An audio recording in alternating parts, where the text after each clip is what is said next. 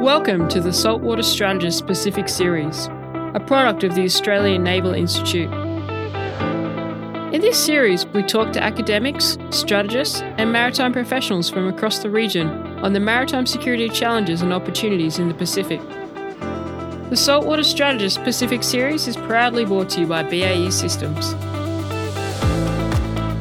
Increasing likelihood or risk of return to state on state conflict Underpinning that is the importance of allies, partnerships, the need for defence to future proof by embracing technology and innovation. And we've got to embrace talent to deal with that problem. Rear Admiral Steve Moorhouse has had a distinguished operational career with the Royal Navy. Rear Admiral Moorhouse and I first met whilst he was in command of the frigate HMS Lancaster, subsequently deploying to the Caribbean on counter narcotics operations.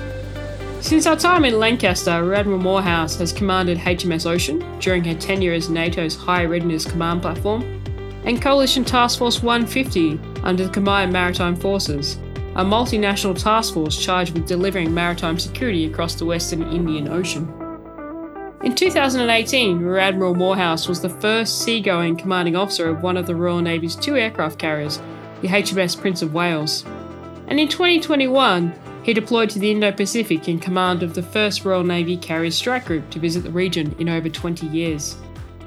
Rear Admiral Moorhouse was appointed an Order of the British Empire in 2015 and is currently serving as the Royal Navy's Director Force Generation. Steve, thanks for joining us. It's wonderful to speak to you again after all these years. Our audience and I are lucky to have someone of your operational pedigree to talk with us about your recent 2021 experiences commanding the Queen Elizabeth Carrier Strike Group in the Indo Pacific and the future of the Royal Navy operations in this region. Jen, it's great to be here and, and great to hear from you again and reminisce about our time in Lancaster, which seems uh, like only yesterday. Steve, in 2021, you deployed to the Indo Pacific in command of the Queen Elizabeth Strike Group.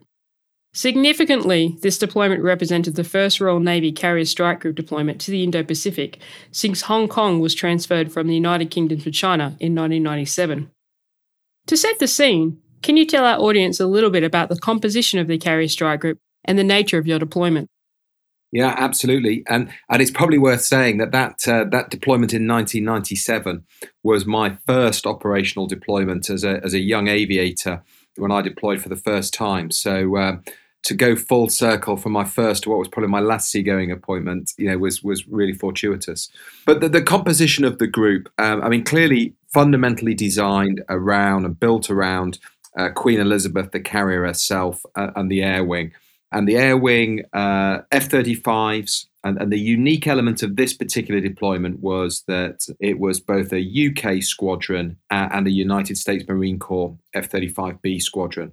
So that gave us the mass on deck but critically that you know interoperable and to some extent we may get onto this in the conversation almost interchangeable capability between those two squadrons two nations.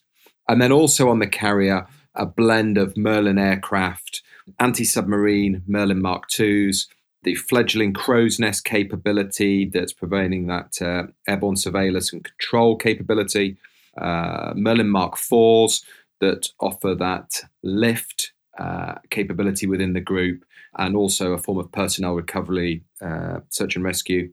And then out with the carrier, you've got that, what I would describe as the layers of the onion uh, that go out providing support and protection, force protection to the group. So, uh, Type 23 frigates providing anti submarine warfare uh, responsibilities, two of those, two Type 45 air defense destroyers and then our auxiliary shipping, solid support through Fort Victoria, and then the Tide class providing the liquid for fuels. And then the other unique and fantastic element of this particular deployment was international by its design. And by that, we've talked about the Marine Corps on board in, in the fixed wing world, but we also had the United States Navy and, and their Arleigh Burke, the Sullivans that came with us, you know, completed the full force generation program with us, but also the uh, the Dutch Navy and Evertsen, you know, their multi-purpose frigate, uh, who again completed the full force generation package and then deployed all the way from the UK out to the Indo-Pacific and back. So absolutely international by design, a blend of capabilities, you know, so a really, really exciting group. And then there were many, many others, almost too many to count, different nations and different units that joined for various periods. Some for as short as an afternoon, uh, for, for a little bit of tactical activity, others with us for periods of weeks as we were located and exercising in certain regions. But hopefully that gives you a feel for, for the core group at least. No, that does. And uh, wow, what a complex mix of capabilities and fantastic mix of nations for that deployment. And I didn't realize that you bring that interesting insight, Steve, of having served in the last two deployments of a carrier strike group from the Royal Navy to the Indo Pacific, uh, albeit nearly 20 years apart.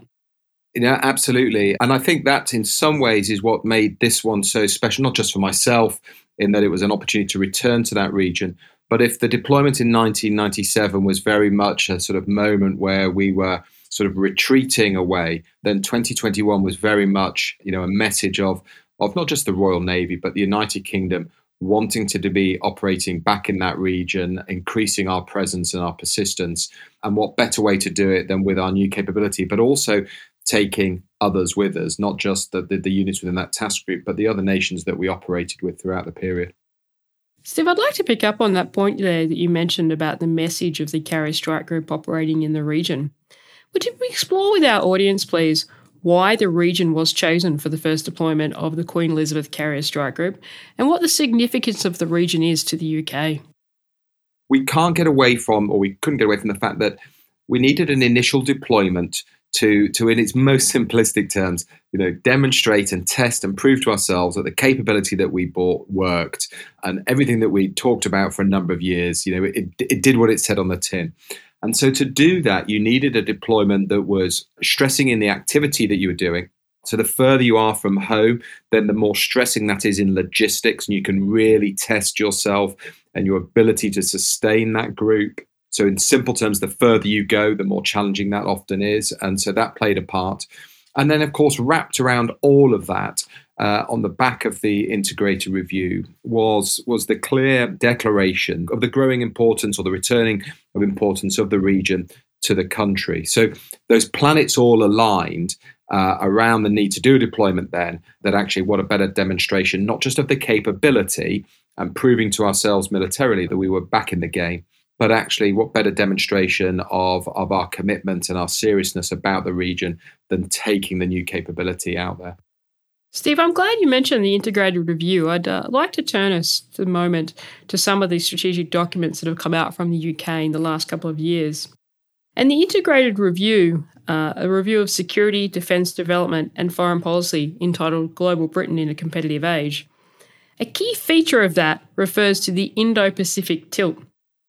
What does the Indo Pacific tilt mean for the Royal Navy and the future of operations in the Indo Pacific region? I mean, I think it's, it's really simple for us. It, it means a, a commitment to a long term integrated engagement to ensure that we safeguard both our economic and our security interests in that in that area. That open-minded democratic societies, similar values are all protected, and defence is just one strand of that offer from the UK. It's an integrated offer to the region.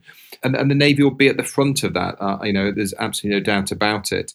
Lots of different examples. You know, it doesn't mean a carrier deployment every year, but you know, we're already seeing in the um, the river class vessels that we've got out there, Spey and Tamar, that are now persistently operating forward deployed from the UK on an enduring basis. Uh, you know, and that, that's just one example of, of that. You know, and CSG a landmark return to that region, and, and, we'll continue to build on that. As I say, defence is just one strand of it. There's a you know economics within there, commerce, you know diplomacy and engagement. You know, so it, it's it's a multi multi stranded integrated approach. You mentioned the uh, recent deployments of the offshore patrol vessels HMS Spey and Tamar to the Indo Pacific region. Do you see this commitment either at the level of two vessels or greater as an enduring commitment of the Royal Navy to this region? Absolutely. CSG 21, you know, is now being followed up by those two vessels. So that they're, they're clear but we're going further in a number of different areas. I mean, clearly there was the the recent landmark signing of the AUKUS agreement is, is another example there, you know, of, of our commitment to to deepen the cooperation and the engagement in the Indo-Pacific, you know, with with close allies. We've recently signed a memorandum of cooperation with Japan to enable uh, future development opportunities on combat air systems, you know, and joint technologies. And there are other activities that are going on there, you know, with regard to cutting edge uh, technologies that we want to operate with and develop partnerships in the region and interoperability. I mean, I think the one thing that the carrier strike deployment is that you can't just turn up and expect things to happen seamlessly. You know, and you, and you'll remember Jen from our time, just know, in, I say just in a frigate, but it takes practice, it takes understanding. You know, one of the examples I often used on the deployment was, you know, it, it's like turning up with an iPhone and your friend is using a Samsung phone. They've got to be able to talk to one another and they've got to be able to talk to one another at the speed of relevance. And you only do this by working together, understanding one another, training together, educating together. And, and that's what you know this is all about. Steve, on the point of the UK's enduring commitment to the Indo Pacific and the current River class offshore patrol vessels that are based in the region, do you see this commitment expanding and seeing more Royal Navy capability operating more permanently in the region? Absolutely. So the, the, batch twos are very much for us. Um, we're learning every day about uh, the challenges of permanently basing those units forward, rule monting uh, ships companies through, the commercial support solutions we need, nations that we can operate with, you know, and, and how we do things together. So recently, one of those platforms has been down with Australia, and it was your the Royal Australian Navy Sea Training Unit provided the training, as opposed to us having to send out uh, elements from our own sea training organisation. So some fantastic, fantastic activity, and we're learning lessons, and then we're also working to see how we can fly forward capabilities that, that augment those platforms for, for periods of time. You know, whether that's autonomous vehicles that we operate there for a brief period of time and then bring them back, depending on exactly on the nature of tasking that they're doing at that particular moment. And then I think as you look forward, you know, the aspiration is that they would be replaced potentially by the Type 31 platforms. So again, slightly bigger and with greater capability. You know, it's really important that we understand now what that might look like, some of the challenges we face, so we're better placed when we when we integrate them. And then in that persistency, it's elements such as the future commando force and how we operate our littoral readiness groups. So again, looking to have them, you know, forward deployed, but you could see them pulsing in and out is one of our aspirations and, and that we're working through in the region. So probably from the Western Indian Ocean, but pulsing in and out, maybe east of Malacca operating with partners there, developing that future commando force, and again, some of the innovative capabilities and technologies in crewless systems, uh, etc. Et so I think you know a blend of platforms that are there 24/7, so to speak, and then a greater pulsing of other capabilities. I think when you combine that, you'll see uh, you know a Royal Navy, Royal Marine, Naval Service footprint and activity. There's greater in the next few years than you may well have seen previously. And then you blend that with with education and training, and whether that's people coming to the UK to train or our training uh, of others. I think it all wraps. You know, there's there's many many different strands that will will build on what at the moment is is those two batch two river class.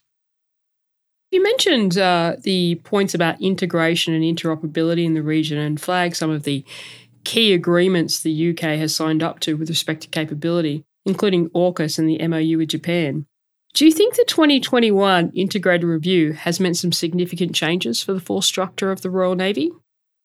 I think we're always, you know, looking at and developing your force structure. You, you know, it, it's a very, very dangerous place to be to be anchored and wedded to the way you've always done things previously. So, you know, I think throughout the last hundreds of years for the Royal Navy, you know, we've always seeking to be modernizing and embracing, you know, new technologies and making sure that you're relevant to counter not just the threats today, but tomorrow. So, you know, I think increasingly, you know, we would agree and acknowledge that you know, state-based threats are, are, probably you know, more to the fore than they may well have been five, ten years ago.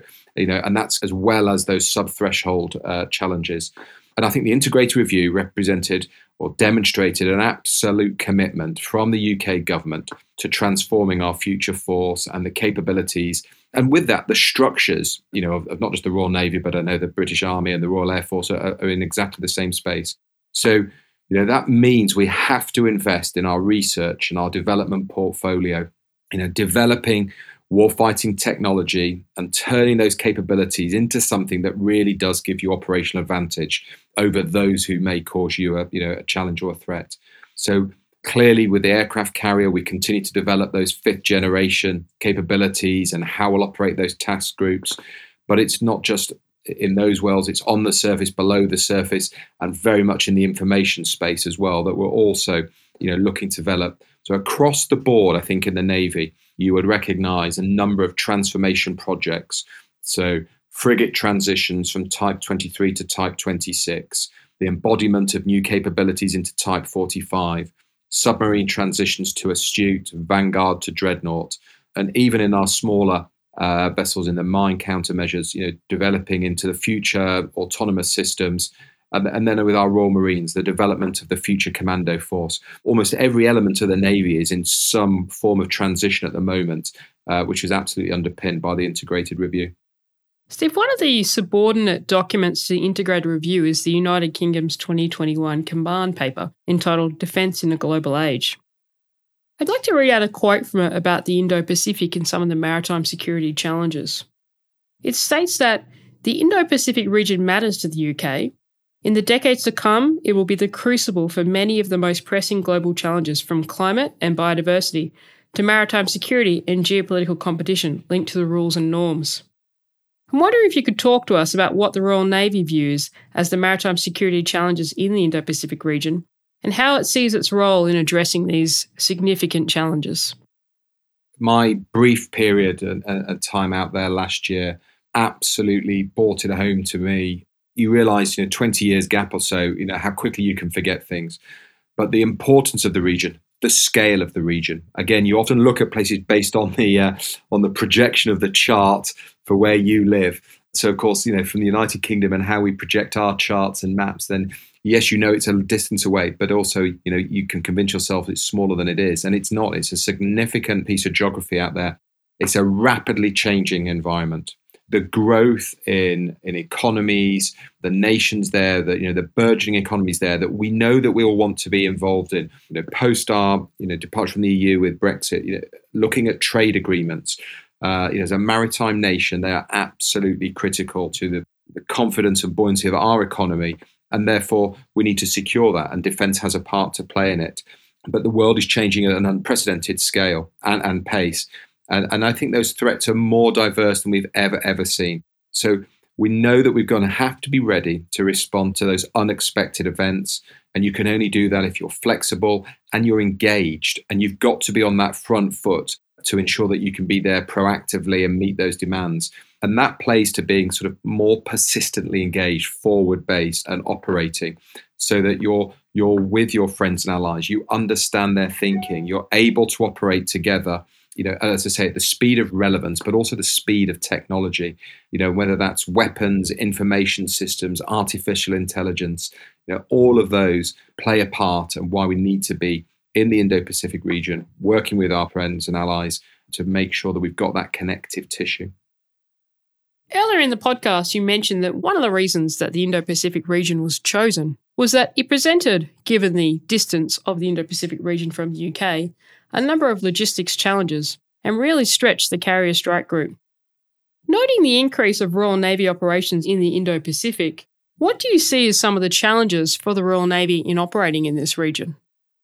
Clearly, geography and logistics is one, and that is challenging. And we need to understand the region. We need to understand where you can do certain activity and where you can't. And that's just in the maintenance and support of our platforms. And if we know the Euro Atlantic like the back of our hand, and we've probably operated in the Arabian Gulf area, you know, persistently over the last 20 years or so, and we know that area well. They're just supporting our platforms further east.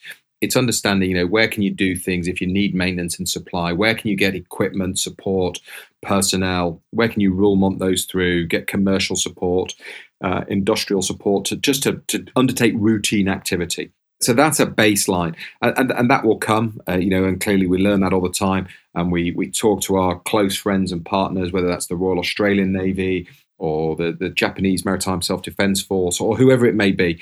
You know, we work closely with with those, but then more broadly, uh, you know, and I think I've touched on this, you know, whether it's that region or the Atlantic um, or the Mediterranean, there are sort of pervasive challenges I think that are facing us all at the moment.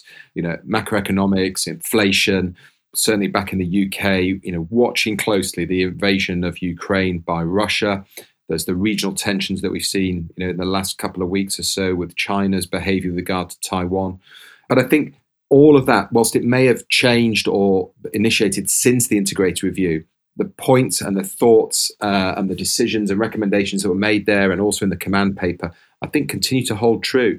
Uh, and our first Sea Lord, Admiral Key, spoke recently about about a number of these challenges and, and, and the need to double down on the conclusions were in there, but without complacency, recognize the context that we're operating in is subtly shifting, and, and we need to adopt the Navy, the force structures, how we operate in order to deliver you know, on the integrated reviews, conclusions, and vision. You know, increasing likelihood or risk of return to state on state conflict. Underpinning that is the importance of allies, partnerships, the need for defense to future proof by embracing technology and innovation. Uh, you know, the paper reiterated the need for joined up approaches across government, and we've got to embrace talent to deal with that problem. And that talent doesn't always necessarily lie in uniform in the way we've recruited our people in the past. We've got to look differently.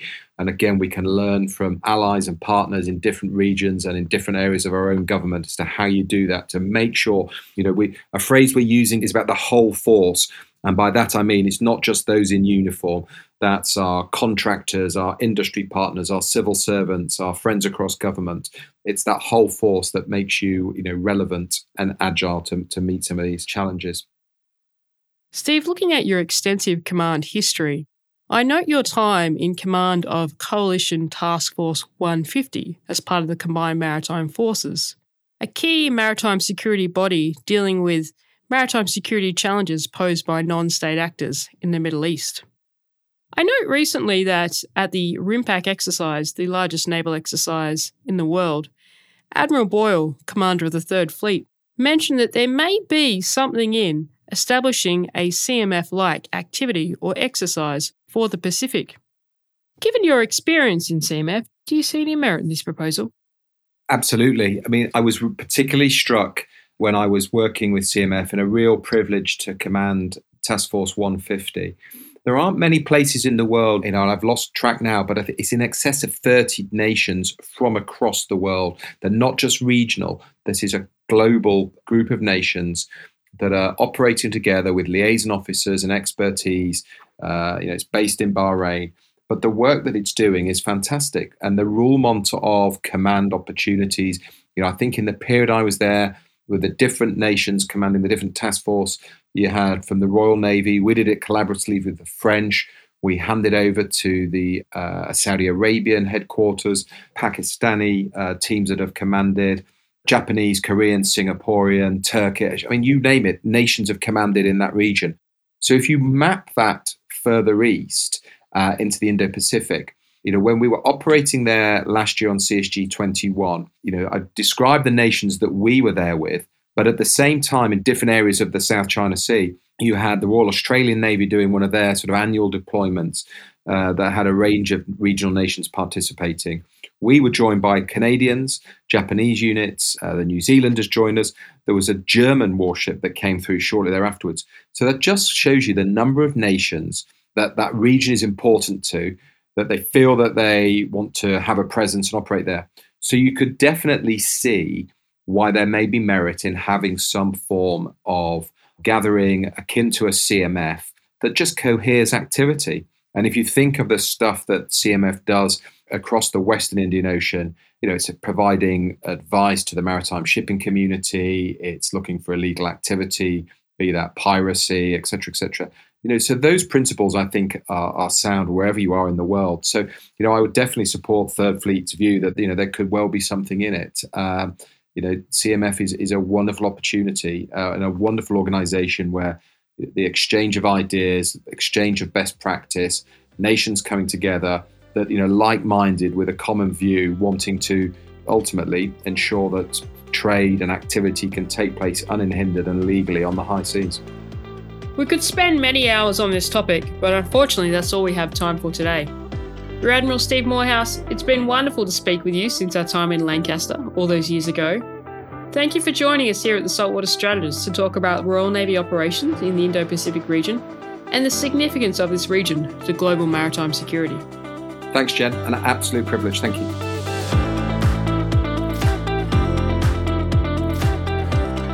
Our guest today on the Saltwater Strategist was Rear Admiral Steve Moorhouse, the Royal Navy's Director Force Generation. Rear Admiral Moorhouse has had a distinguished operational career with the Royal Navy and in 2021 commanded the United Kingdom's first Royal Navy carrier strike group to visit the Indo Pacific in over 20 years. If you enjoyed this episode, please consider rating, reviewing, and following the Saltwater Strategist wherever you get your podcasts. You can find out more on our website, navalinstitute.com.au, follow us on Facebook, Twitter, LinkedIn, or sign up to our weekly newsletter via our website. A big thank you to our podcast sponsor, BAE Systems, whose support is vital to bringing you these timely and important discussions on maritime security in the Pacific. I'm Jen Parker.